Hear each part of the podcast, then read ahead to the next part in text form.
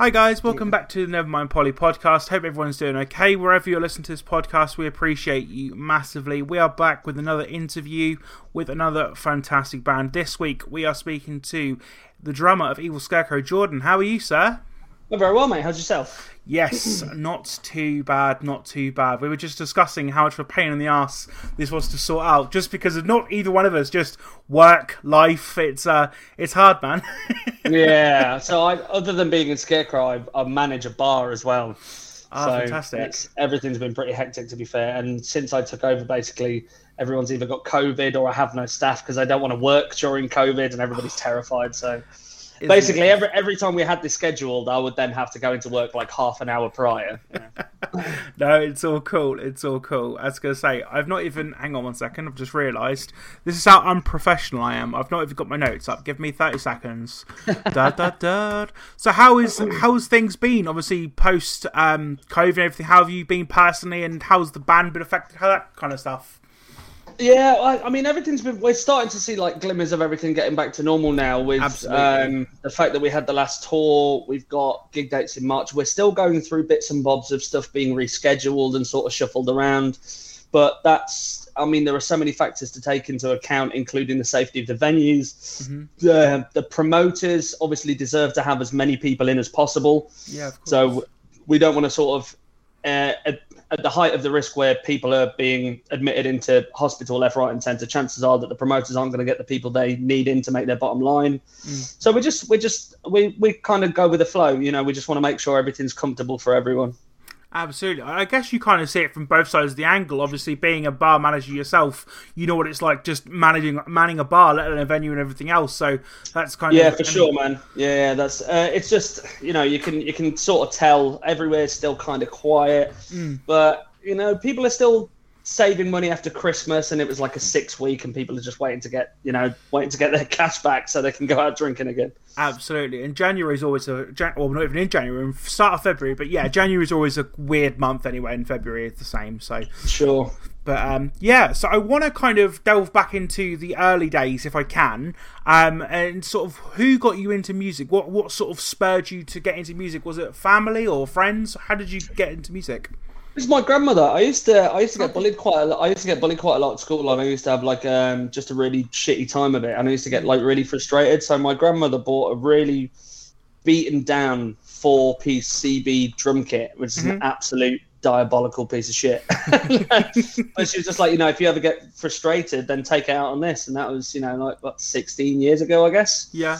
And I was always like, pretty much how I look now, just with less tattoos. I was always like a little grebo. Yeah. I always listened to... I'm a bit more of an old soul when it comes to music now. So anything from like the 50s to the 70s and 80s, like Dio and Zeppelin and all that stuff. Up until, you know, like really hardcore industrial death metal, I sort of... And reggae and pop, like I listened to everything.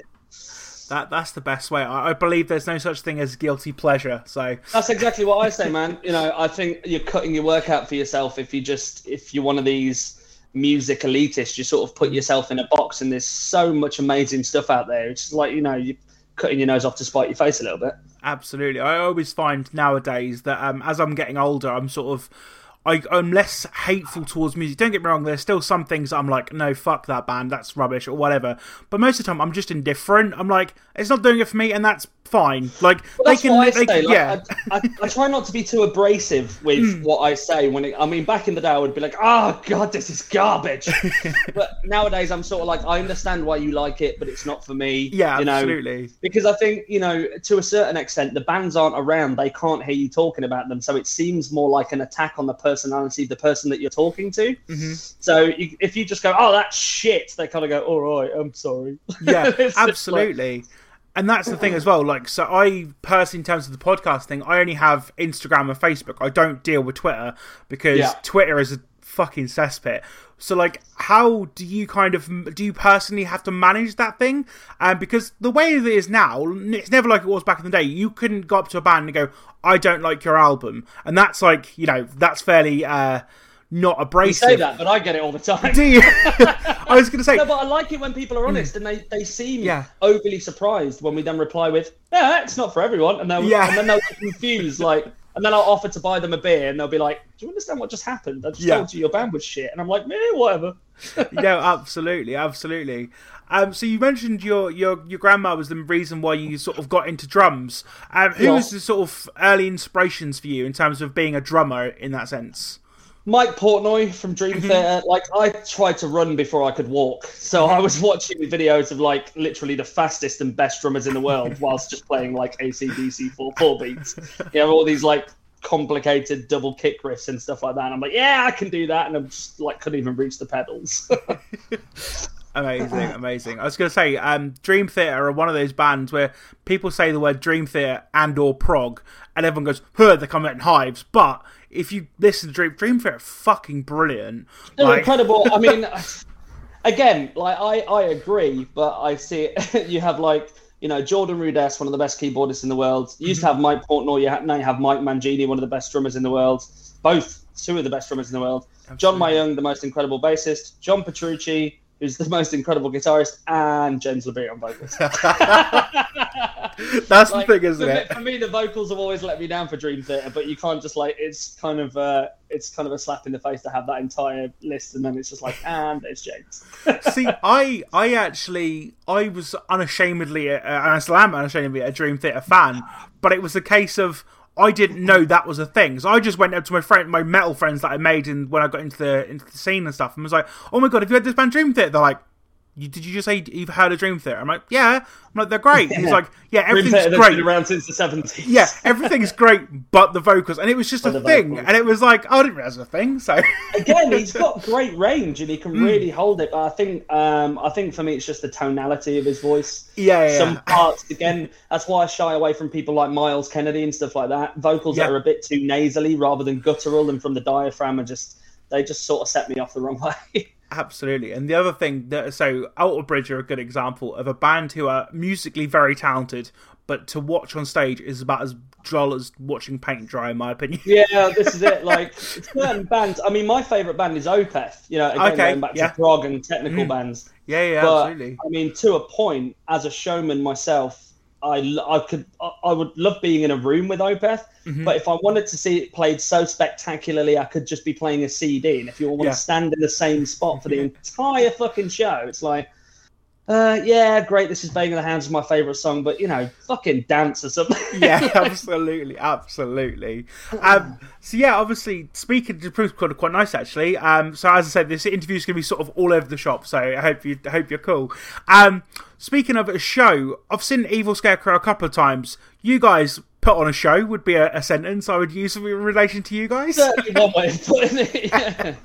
That's the same reply as when somebody asks me what kind of band Evil Scarecrow is, and I just still to this day go, and then walk away. Yeah. Yeah, absolutely. So how does obviously there's many sort of different parts to the stage show, I guess, because like I say, I've only seen you guys twice, both at Bloodstock coincidentally, but I still am kind of getting a grasp on it, if that makes sense. There's, like, for example, and I'm probably going to sound like such a noob or whatever in comparison to people who sort of love your band, but the robot thing, how did that become a thing? What is the thing, the story behind that? So, I mean, again, I think that's an amalgamation of aspects. And bearing in mind that I'm technically still the baby of the band. My tenure has been a lot sort of shorter than everybody else's. Well, I mean, I think I'm 11 years with Scarecrow now. Yeah. But, like, you've got Dr. Hell, our frontman, who is a massive 80s baby, loves all those old kind of sci-fi films and stuff like that. Like, he runs a creative agency. That's what he does for a living. Like, the Robotron T-shirts, like, where it says, you know, 10... boot up, like 20 kill all humans, 30 seat, you know, and it's like a little bit of computer code. So I think it was just, I would assume that it started with the dance, because that's how, like, we don't start writing guitar riffs like a normal band. Somebody will do a stupid dance and we'll go, great, now we have to write a song around that because that's fucking genius. Like, and that is how it'll expand. And then it'll go from the dance into a song, into ridiculous lyrics, into, you know, Gravedigger, our new guitarist, who used to build the props, he still has, like, a massive hand in that. An incredible guitar player, so good to have him on board. But, you know, we went from these shitty little cardboard box sort of things to us throwing ideas at him, and he'll go, yeah, I'll see what I can do. And then he'll walk into the practice room in this fucking 8-foot animatronic robot, and we're like, what the fuck did that come from? We just said to speak. Speak. So yeah, I think, you know, the robot thing, it could be one of any things. It could be the dance, it could be the nerdy stuff, it could be the 80s kids in the band, or it just could be because we are a silly collection of bastards. But that brings me on quite nicely, because yeah, as you say, a silly collection of bastards, but a fucking good band. And also, like, you take your music seriously, but don't take yourself seriously. And I think that's a good thing, in my opinion. Well, yeah, man, like, knocking on what we were saying earlier about metal elites and stuff like that, it's like, the people who don't understand the band flat out just don't see... It's not like I don't look like the most, you know... it's clearly a metalhead, but to see us up there in corpse paint as well, and they're like, all right, we're onto something here. And then we start dancing around with big shit-eating grins on our face. Like, no, this isn't right. No, I don't like it. I'm off out. I mean, it's just, you have to have a good time. I think I started out as a fan of Scarecrow, but they are the nicest, most easygoing collection of people.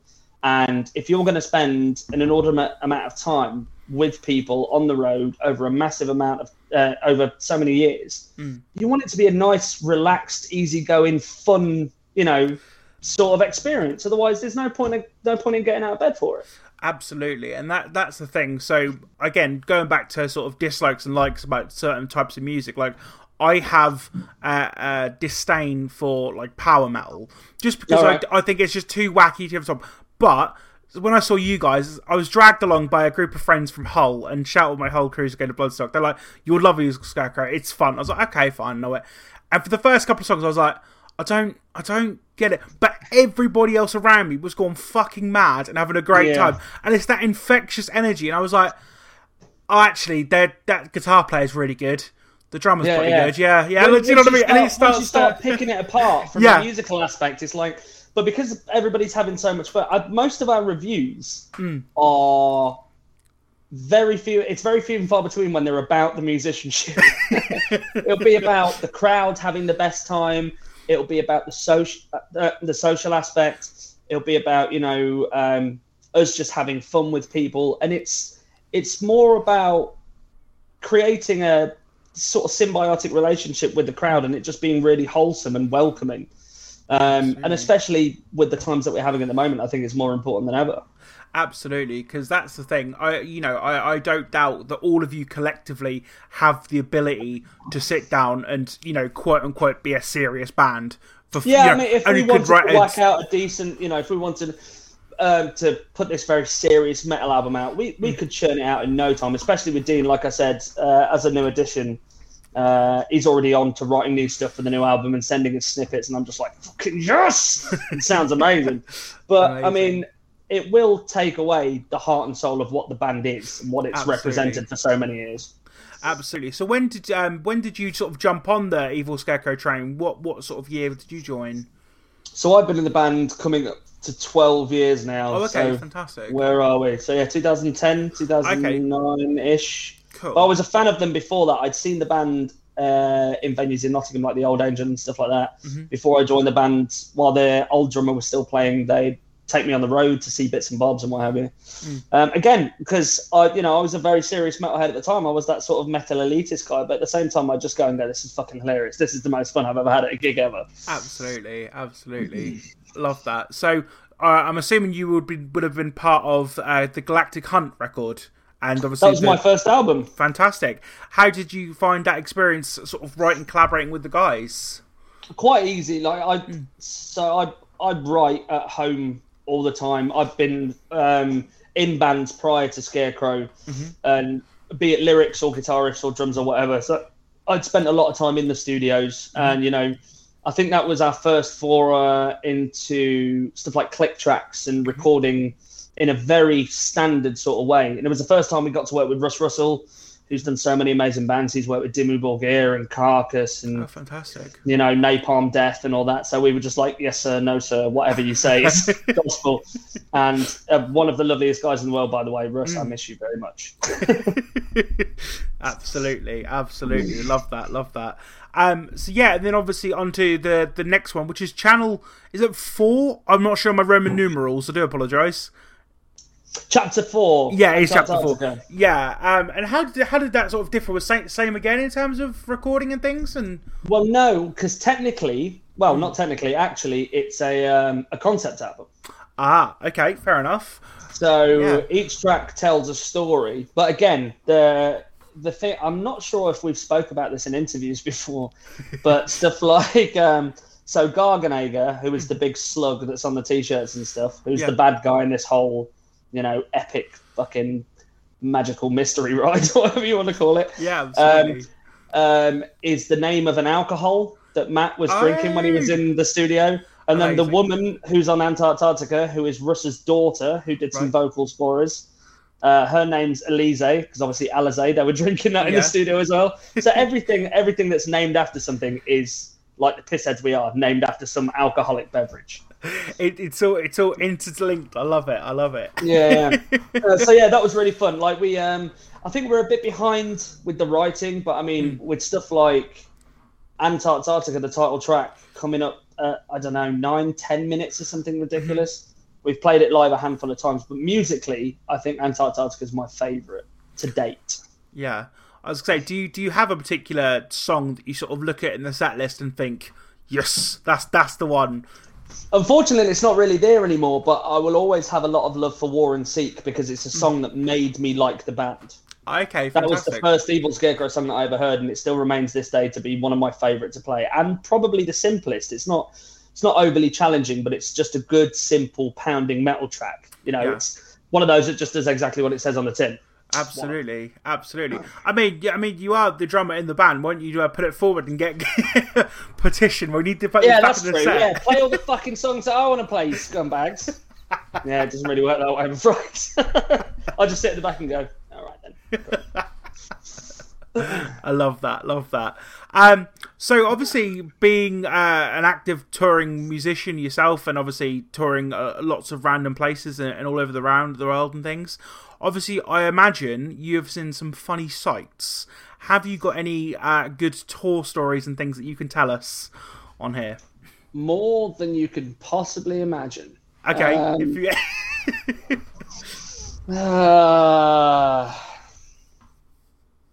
It's hard. There's possibly millions.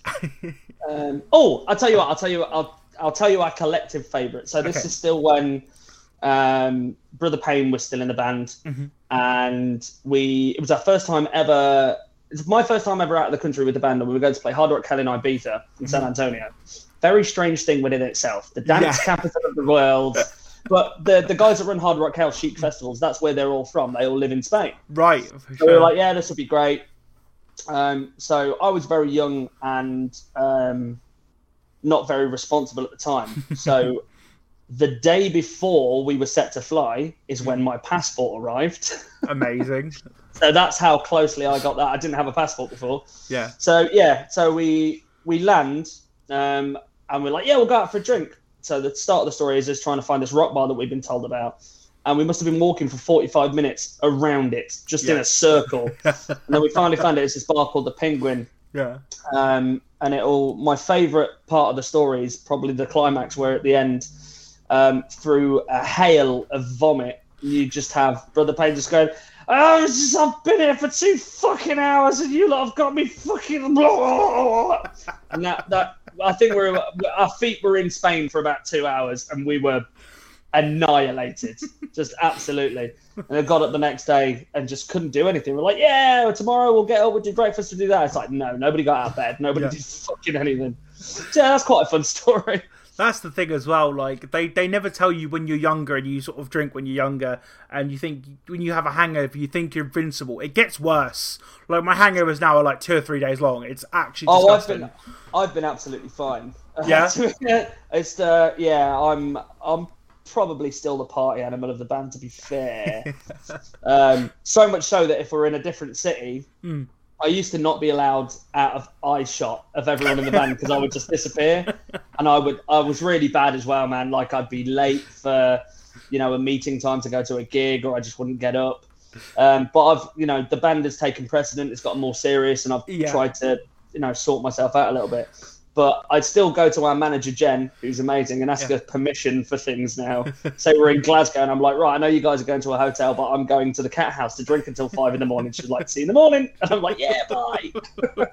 So the van leaves at 5, and you will be there. Yeah, well, I'll be at 5 to 5. Yeah, that's it. As long as I get my ass back into the hotel and get a couple of hours sleep, because I can sleep anywhere, so I'll just get in the van and fall asleep on the way to whatever city's next. And then when they wake me up, I'm like, cool, where the fuck are we? I have no idea what's going on. So you're a born musician if you can fall asleep anywhere.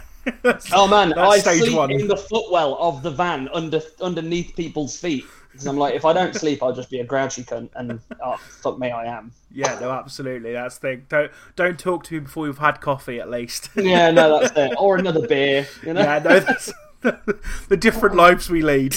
I'm coming off as like a right wino in this podcast. Oh, it's fine. It's fine. Move that beer out of It's fine. It's fine.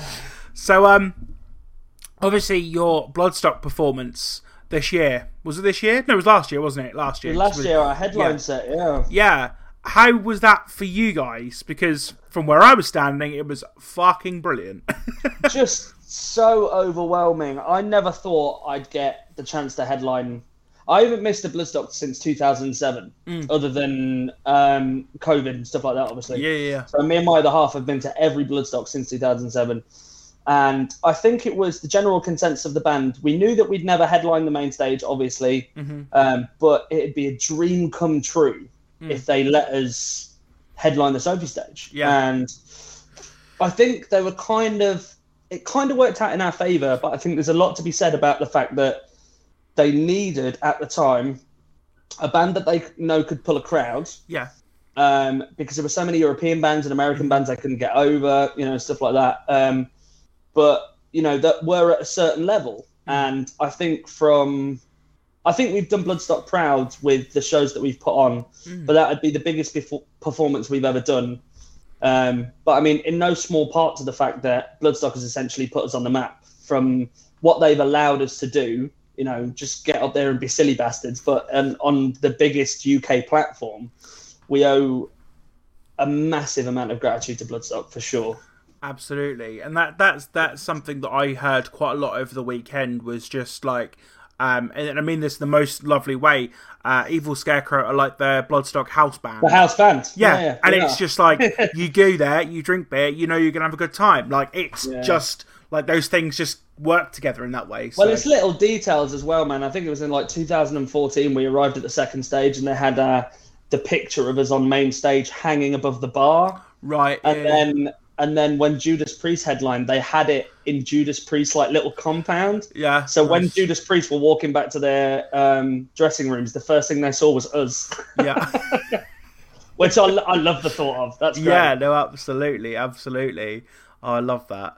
So, did you get to see many bands at Bloodstock then, obviously being the headliner? Or was it just an in-and-out job kind of thing for you guys? No, man, we camp. I was camping since from Wednesday. Every time. Yeah. Man, like, I'll be in Midgard, like, in the mud with everyone. I was going to say, you look like a Midgardian. Like... Oh, fucking hell yeah, mate. Everyone's like, yeah. The thing is, like, Matt goes and sets up his glamping site. Like, they always do the camper van thing. And that's kind of nice to have as a base because, like, when we're feeling, you know, a bit, like, just battered from Midgard, they have the most incredible, like, glamping site set up so we can go over and chill with them and have a bit of a beer. But, yeah, man, like, I've learned how to sleep to the sound of two bins crashing into each other. Not that that's allowed. No, that is not allowed. It's not allowed. Just. Oh, God, so... I have the, it's a quick story, but to do with binge jousting, the first year that I camped, so I went 2017 and I stayed in a hotel, and then 2018, 2019, I camped. First time I camped, about 4 a.m, I want to guess. So bearing in mind, I'm not in Midgard, I'm in the one next to Midgard. That's prime binge jousting time right there. All right. 4 a.m. And bearing in mind, I am pretty drunk. I was like, is the world ending? Well, that's when the disco kicks out, right? Yeah. So obviously everybody's sort of more or less going to their tents. Just like, it was just a chant, we need Benz, we... And I was like, the fuck? Honestly, it sounded like an army was coming over the hill. I can't recall ever hearing that chant, but that's such a Bloodstock chant. Actually, to be fair, that sounds like the start of a Scarecrow. And that was the thing. It was, we need bins, and then it was followed up by one more bin.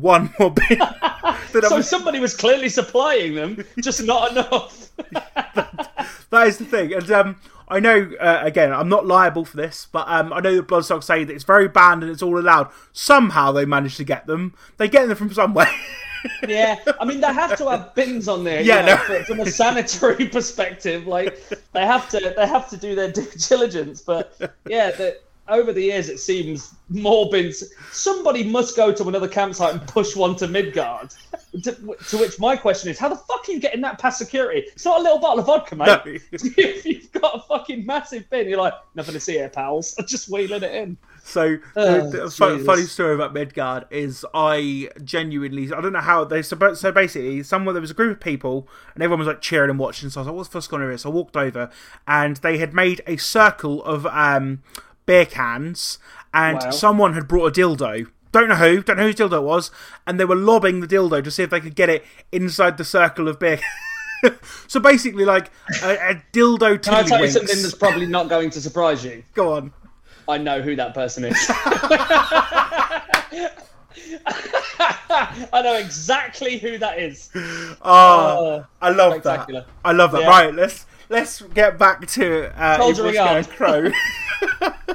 So, 2022, obviously COVID, yes. You know, I'm touching all the wood in the room, is on its back way out, and everything sort of is getting back to some sort of normality.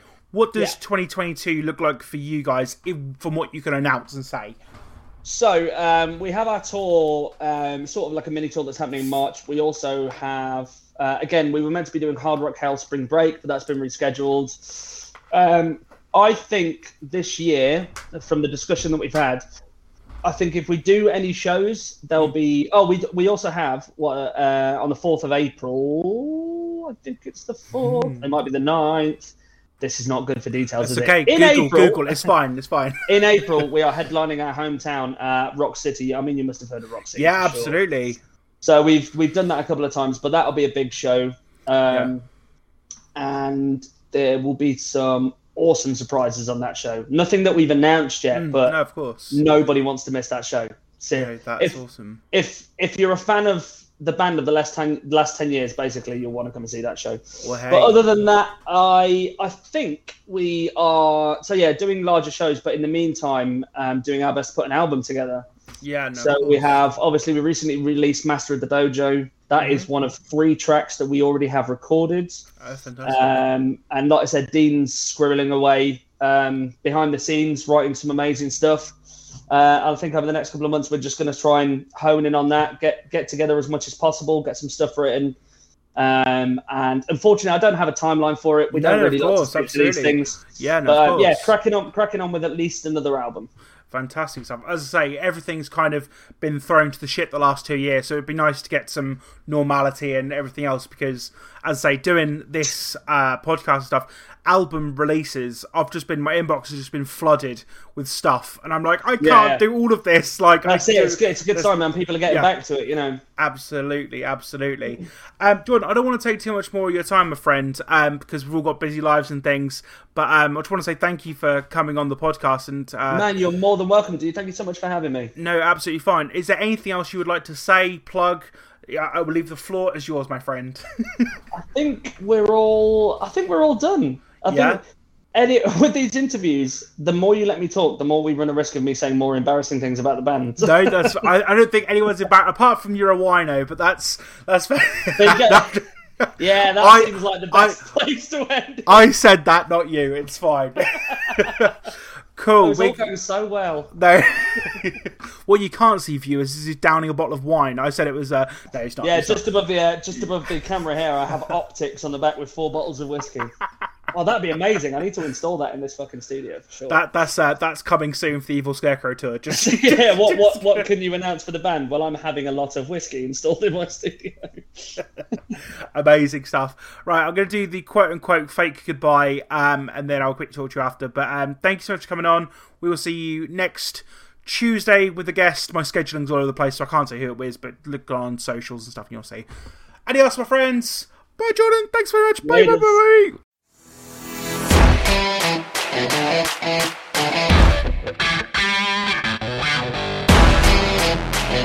Bye.